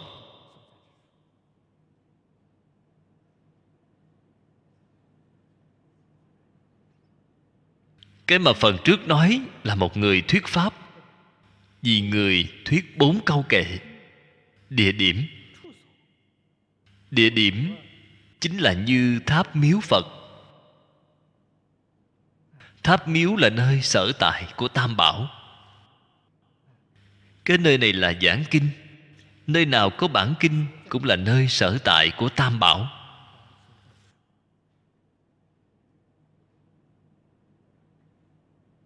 Ở trong nhà bạn,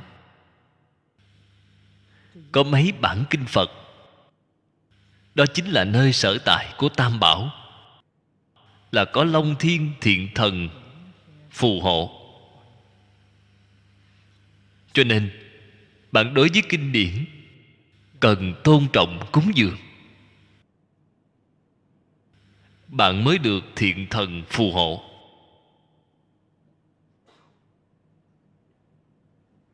Kinh vốn có nghĩa là con đường.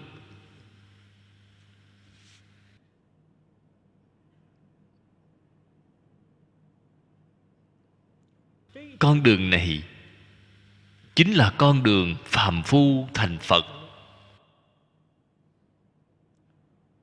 Con đường phá mê khai ngộ, con đường lìa khổ được vui, con đường chuyển phàm thành thánh. Cho nên kinh điển có nghĩa là con đường. Điển có nghĩa là nguyên tắc điển giống như đường ray vậy. Đường tàu lửa chạy là, có đường sắt, có đường ray. Sẽ không chạy sai. Bổn kinh sở thuyết,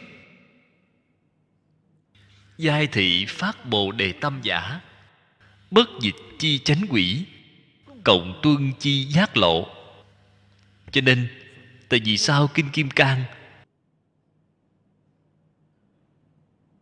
ở trong phật pháp. Được người ta tôn trọng như vậy, đạo lý của nó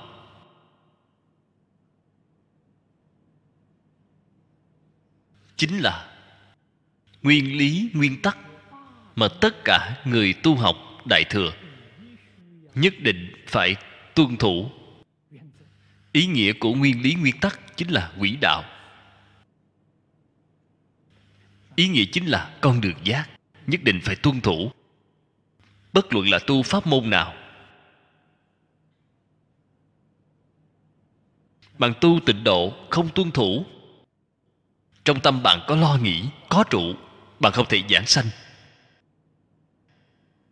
Bạn thấy nhất định phải tuân thủ. Bạn là người học mật. Trì chú, nếu như tâm bạn có trụ, bạn chắc chắn không thể được tương ưng. Tam mật tương ưng, bạn chắc chắn không thể đạt được. Bạn là người tham thiền. Tâm bạn nếu có trụ, thì bạn chắc chắn không thể khai ngộ. Chắc chắn không thể kiến tánh. Có thể thấy, bất luận tu học pháp môn nào, tám dạng bốn ngàn pháp môn đều không thể làm trái lại cái nguyên lý, nguyên tắc này. Bạn tu hành mới có thành tựu, người tham thiền mới khai ngộ. Người trì chú mới được tam mật, tương ưng. Người niệm phật mới được nhất tâm bất loạn, người học giáo. Cũng có thể được đại khai viên giải. Đều là cái nguyên lý, nguyên tắc này lìa khỏi cái nguyên lý nguyên tắc này đều không thể thành công. Cho nên, kinh này được đại chúng tôn kính. Vì thế nơi nào có kinh này chính là bảo sở,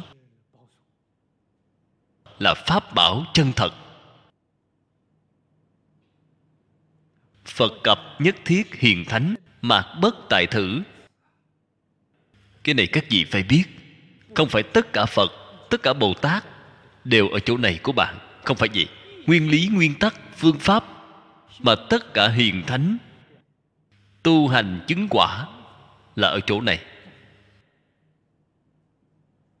Là nói cái này. Họ làm thế nào thành phật? Làm sao thành bồ tát? Làm sao thành a la hán vậy? Những lý luận và phương pháp đó đều ở chỗ này cho nên kinh này rất tôn quý. Chúng ta đối với kinh điển này cần tôn trọng. Chúng ta tôn trọng kinh, thì những thiện thần hộ pháp này sẽ tôn kính bạn. Nếu bạn không tôn trọng kinh điển, thì thiện thần hộ pháp xa lìa bạn. Và còn coi thường bạn. Ở trong nhà bạn có kinh điển này, sẽ được hai cái lợi ích như vậy một cái là thiện thần hộ pháp tôn kính bạn, một cái là thiện thần hộ pháp không quan tâm bạn. Hoàn toàn xem thái độ của bản thân bạn. Cách làm của bản thân bạn như thế nào? Bạn sẽ đạt được hai loại kết quả khác nhau. Nhược tôn trọng đệ tử. Câu nói này là nói chung tất cả hiền thánh bồ tát. La hán bao gồm hết ở trong đó. Không cần phân biệt chỉ riêng. Không cần chỉ riêng cái này. Có lẽ là nói văn thù phổ hiền, xá lợi phất.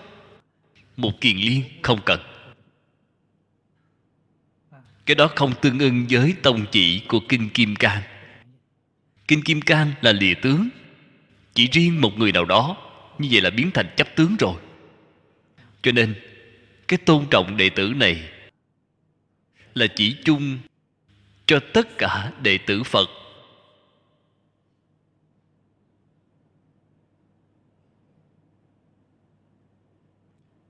Bao gồm cả người chưa đoạn hoặc, chứng chân đó chính là ngay cả chúng ta cũng bao gồm ở trong đó. Tôi nói lời nói này là lời chân thật.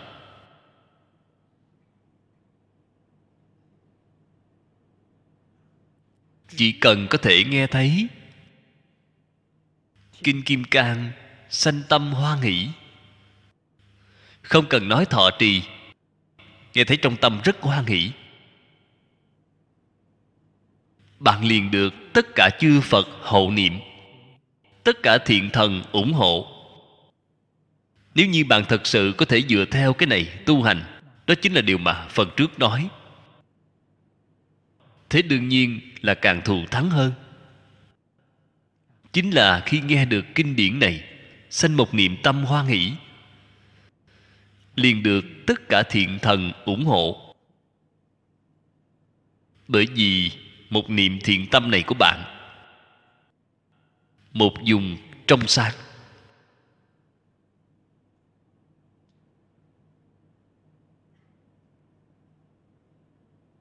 Nếu dùng cách nói của nhà khoa học hiện đại, đây là từ trường mạnh mẽ.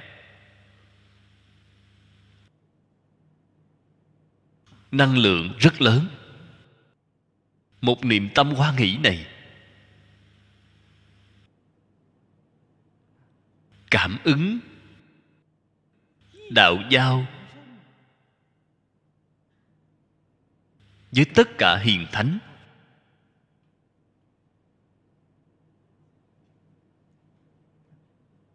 Tổng minh thử kinh thù thắng. Tại xứ xứ quý, tại nhân nhân tôn, nhi dĩ. Hai câu này là đem ý nghĩa thế tôn nói. Đoạn kinh văn này nói ra rồi.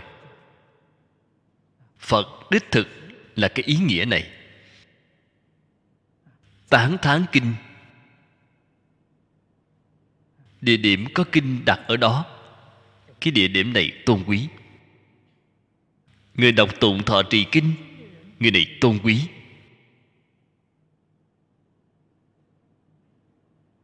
Người thế gian, mắt thường phàm phu, không biết giá trị. Không biết người này tôn quý. Cho nên chúng tôi thường nói, người hiện nay nhận giả không nhận chân. Nghe gạt không nghe khuyên. Hiện nay người phát tài to, người làm quan địa vị rất cao. Đi đến đâu người ta cũng rất tôn kính họ, là mắt thường phạm phu. Cao nhân đích thực. Phạm phu không nhận biết được. Trái lại tỏ ra khinh mạng đối với họ. Nhưng mà, mắt của chư thiên, quỷ thần rất sáng. Họ thấy ra, họ tôn kính.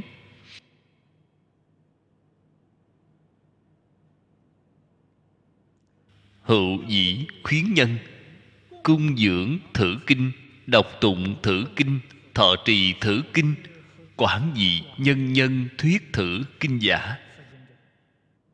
Đoạn kinh văn này có cái ý này. Cái ý nghĩa này vô cùng mãnh liệt. Đây là nguyện vọng chân thật của thế tôn đối với chúng ta.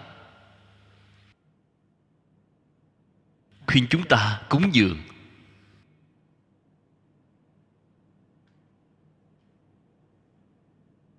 Cúng dường như thế nào vậy? Cúng dường y giáo tu hành đây gọi là chân cúng dường.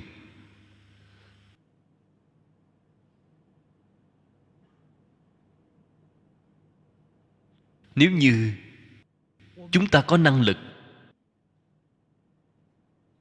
ở trong hoàn cảnh hiện tại, chúng ta ấn tống bộ kinh điển này, cúng dường tất cả đại chúng. Đây là phương pháp cúng dường. Hiện nay, ngoài ấn kinh ra,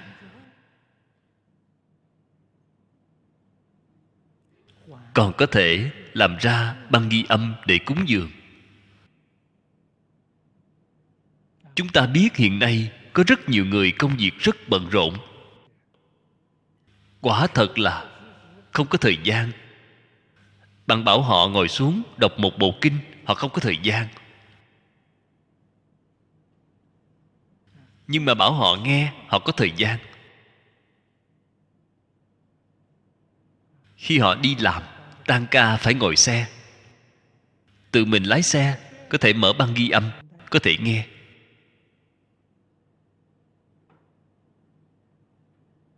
Khi chúng ta đi làm bằng xe buýt hay taxi công cộng, có thể mang theo bên mình để nghe.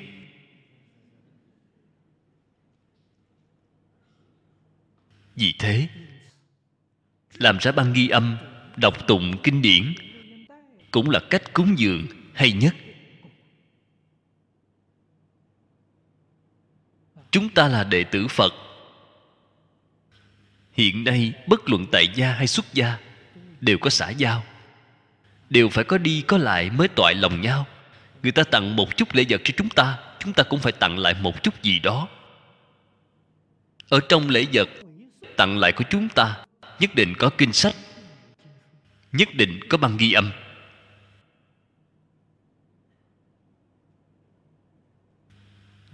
Pháp cúng dường. Kinh sách, băng ghi âm, làm càng đẹp, tinh xảo càng tốt. Làm càng đẹp, tinh xảo, người không học phật, họ nhìn thấy bản sách này, họ sinh tâm hoan hỷ. Cho nên, nhất định phải in thật đẹp.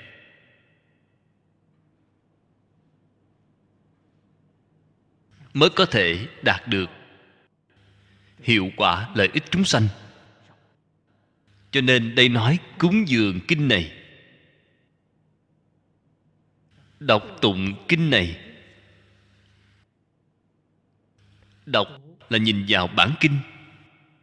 Tụng là thuộc lòng.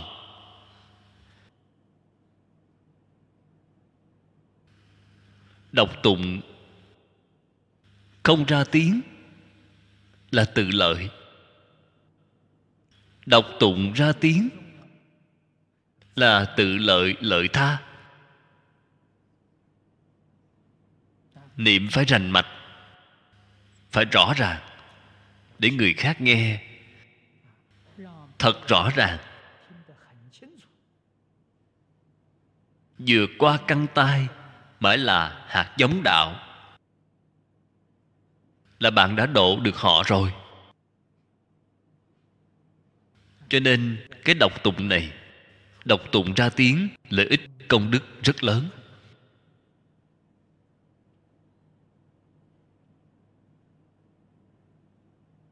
Từ chỗ này khiến chúng ta nghĩ đến,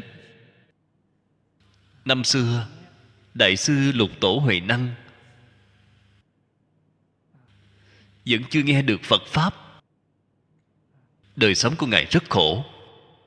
Mỗi ngày lên núi đốn củi, đem vào trong thành thị để bán. Bán kiếm ít tiền, mua một ít gạo rau về đồ nhật. Nhân duyên của ngài chính là khi đang đi bán củi. Nghe thấy người ta niệm kinh kim cang.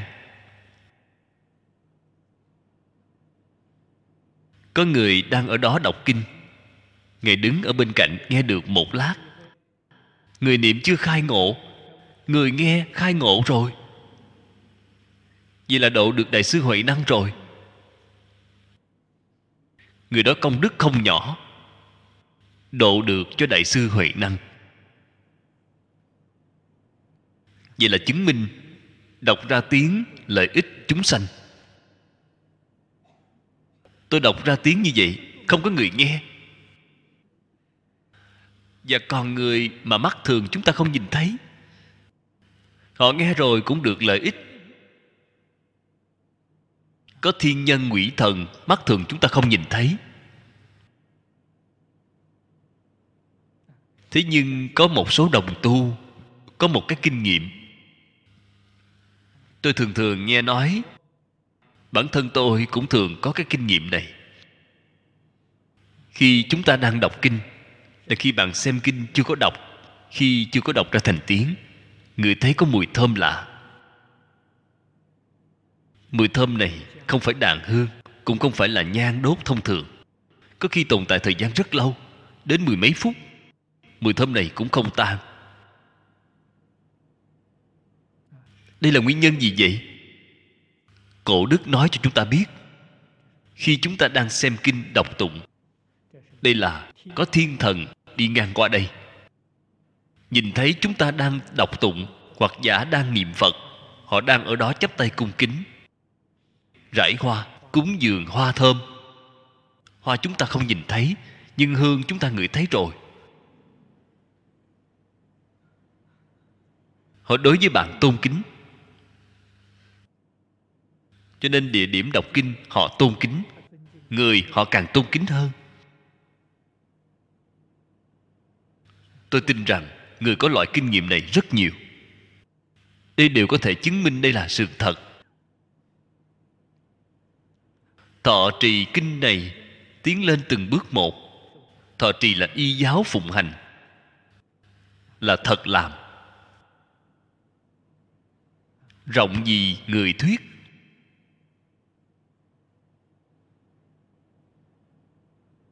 Gặp được người đều giảng cho họ. Đương nhiên, kỹ xảo phương thức giảng là phải có biến hóa. Người học phật giảng đương nhiên rất thuận tiện. Người không học phật, thậm chí là người bài xích phật pháp. Người có phản cảm đối với phật pháp, chúng ta cũng có phương tiện thiện xảo để giảng cho họ. Còn có rất nhiều người ngoại giáo. Có một số ngoại giáo rất chấp trước. Vượt qua căn tai mà là hạt giống đạo. Tất trì thuyết giả, tiện thị thân cận chư phật, bồ tát đẳng, đại thiện tri thức. Thân cận chư phật bồ tát, thân cận thiện tri thức. Rất hiếm có.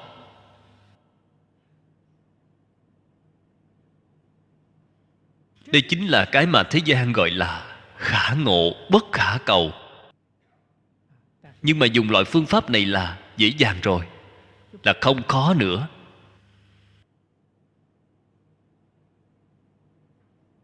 Đây cũng là điều chúng tôi thường hay khuyến khích các đồng tu.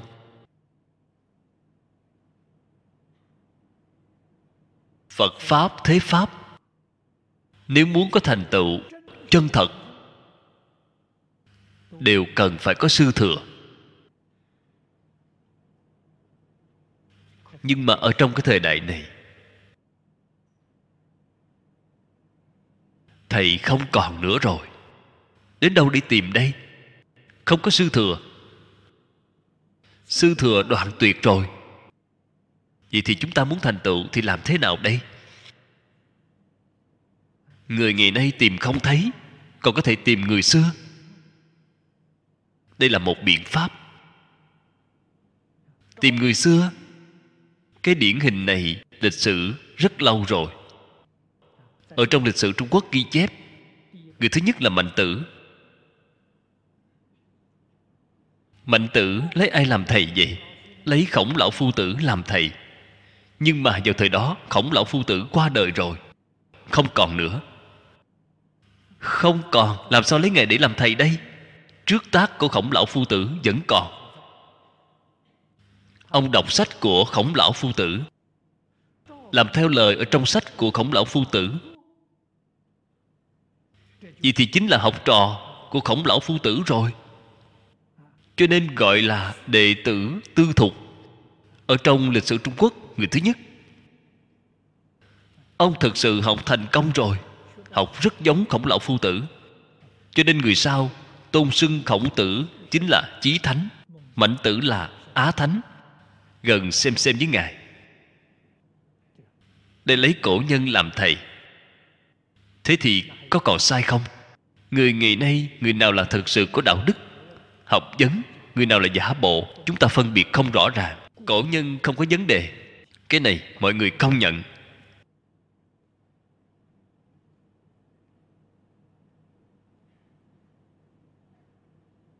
Con đường này là có thể đi được.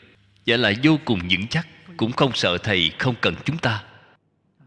Thế gian này khi có thầy hay bạn đi tìm họ họ không nhận bạn. Cái đó rất khổ não. Tìm người xưa họ không thể không nhận. Vấn đề là chúng ta có bằng lòng làm học trò của họ hay không? Không cần suy nghĩ họ có nhận bạn hay không?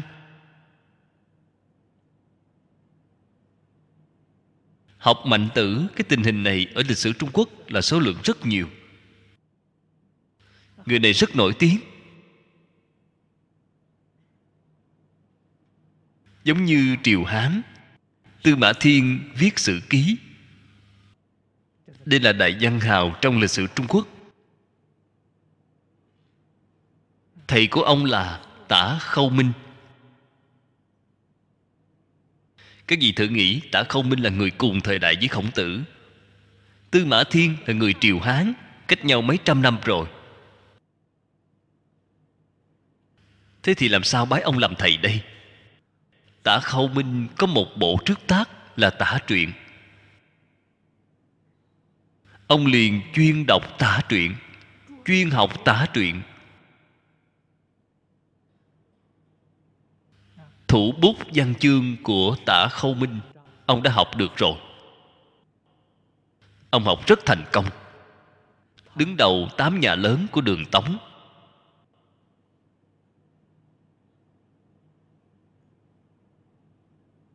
Lấy cổ nhân làm thầy. Ở trong cửa phật, chúng ta cũng có điển hình rất rõ rệt là ngẫu ích đại sư. Đây là người tịnh độ tông chúng ta thầy của ngẫu ích đại sư là ai vậy? Đại sư liên trì. Vào thời đó, đại sư liên trì cũng giảng sanh rồi. Giảng sanh rồi, làm sao lấy ngài làm thầy vậy? Trước tác của đại sư liên trì vẫn còn. Toàn tập của đại sư liên trì hiện nay vẫn còn vẫn còn hoàn chỉnh.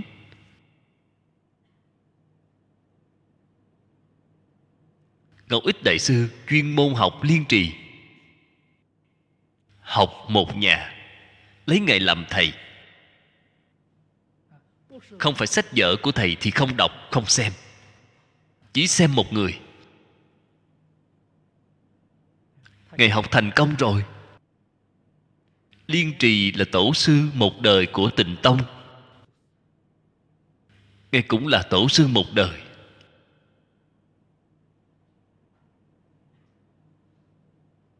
Học cổ nhân người ngày nay không đáng tin cậy.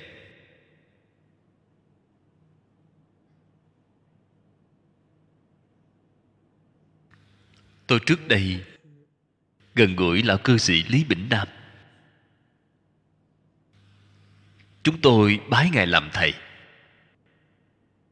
Thầy không sai là tiếp nhận chúng tôi bái sư. Sau khi bái xong, thầy nói với chúng tôi tôi không dám làm thầy của anh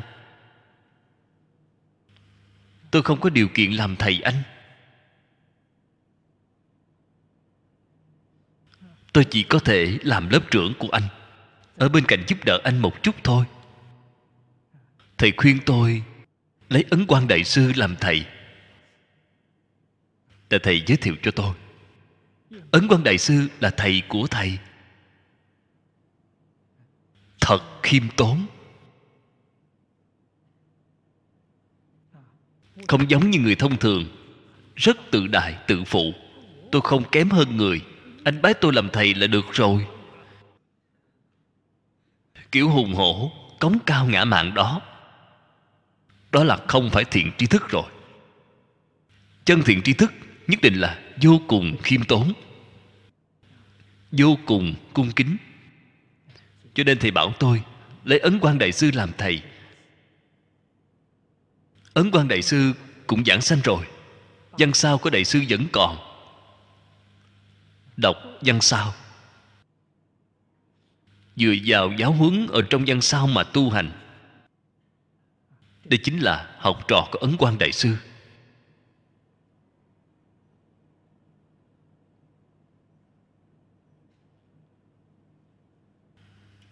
Đây đích thực là thiện tri thức chân chánh chỉ ra con đường sáng cho chúng tôi. Chúng tôi học kinh di đà. Chúng tôi lấy đại sư liên trì làm thầy, chuyên học sớ sao. Muốn lấy đại sư ngẫu ích là sư phụ, thế thì chuyên học yếu giải. Vậy thì sẽ không sai.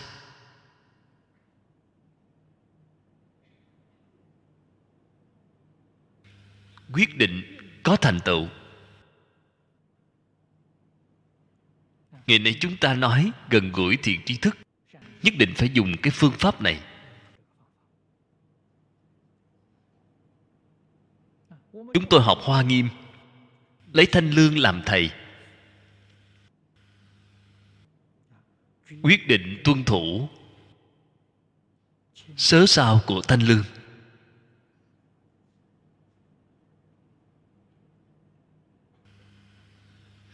Hiểu được cái nguyên tắc này thì thiện tri thức quá nhiều. Tùy chúng ta chọn lựa. Vị nào có duyên với chúng ta chúng ta đều có thể gần gũi, đều có thể thành tựu. Nên biết kinh này chuyên tỏ rõ thực tướng. Thực tướng chính là thực tướng các pháp chúng ta thường nói là chân tướng của vũ trụ nhân sanh.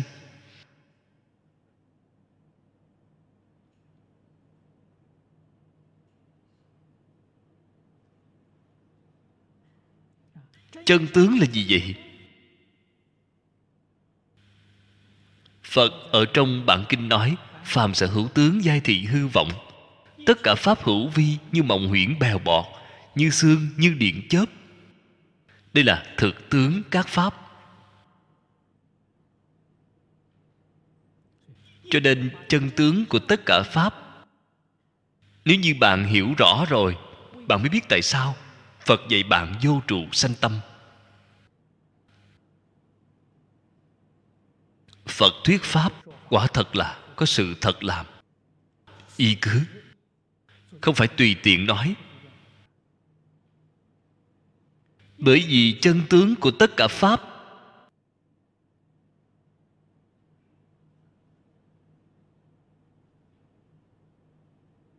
Là ngay nơi thể đều là không. Hoàn toàn không thể được, cho nên vậy bạn vô trụ. Bạn trụ là sai lầm. Bởi vì tướng không thể được, bạn làm sao có thể trụ được? Tướng là sự việc như thế nào vậy? Phật ở trên kinh nói, tôi nghĩ cách nói này vẫn là thí dụ, nhất định vẫn có khoảng cách với sự thật. Phật nêu thí dụ cái khẩy móng tay với chúng ta. Trong kinh đại thừa nói, lực sĩ là người vô cùng khỏe mạnh, có sức lực khẩy móng tay. Một khẩy móng tay có 60 sát na một sát na chính là một phần sáu mươi của cái khẩy móng tay. Một phần sáu mươi của cái khẩy móng tay gọi là sát na. Một khẩy móng tay có sáu mươi sát na. Một sát na có chín trăm lần sinh diệt. Khi chúng ta khẩy nhanh, có lẽ một giây chỉ ít có thể khẩy bốn lần. A ni 陀佛阿弥陀佛阿弥陀佛。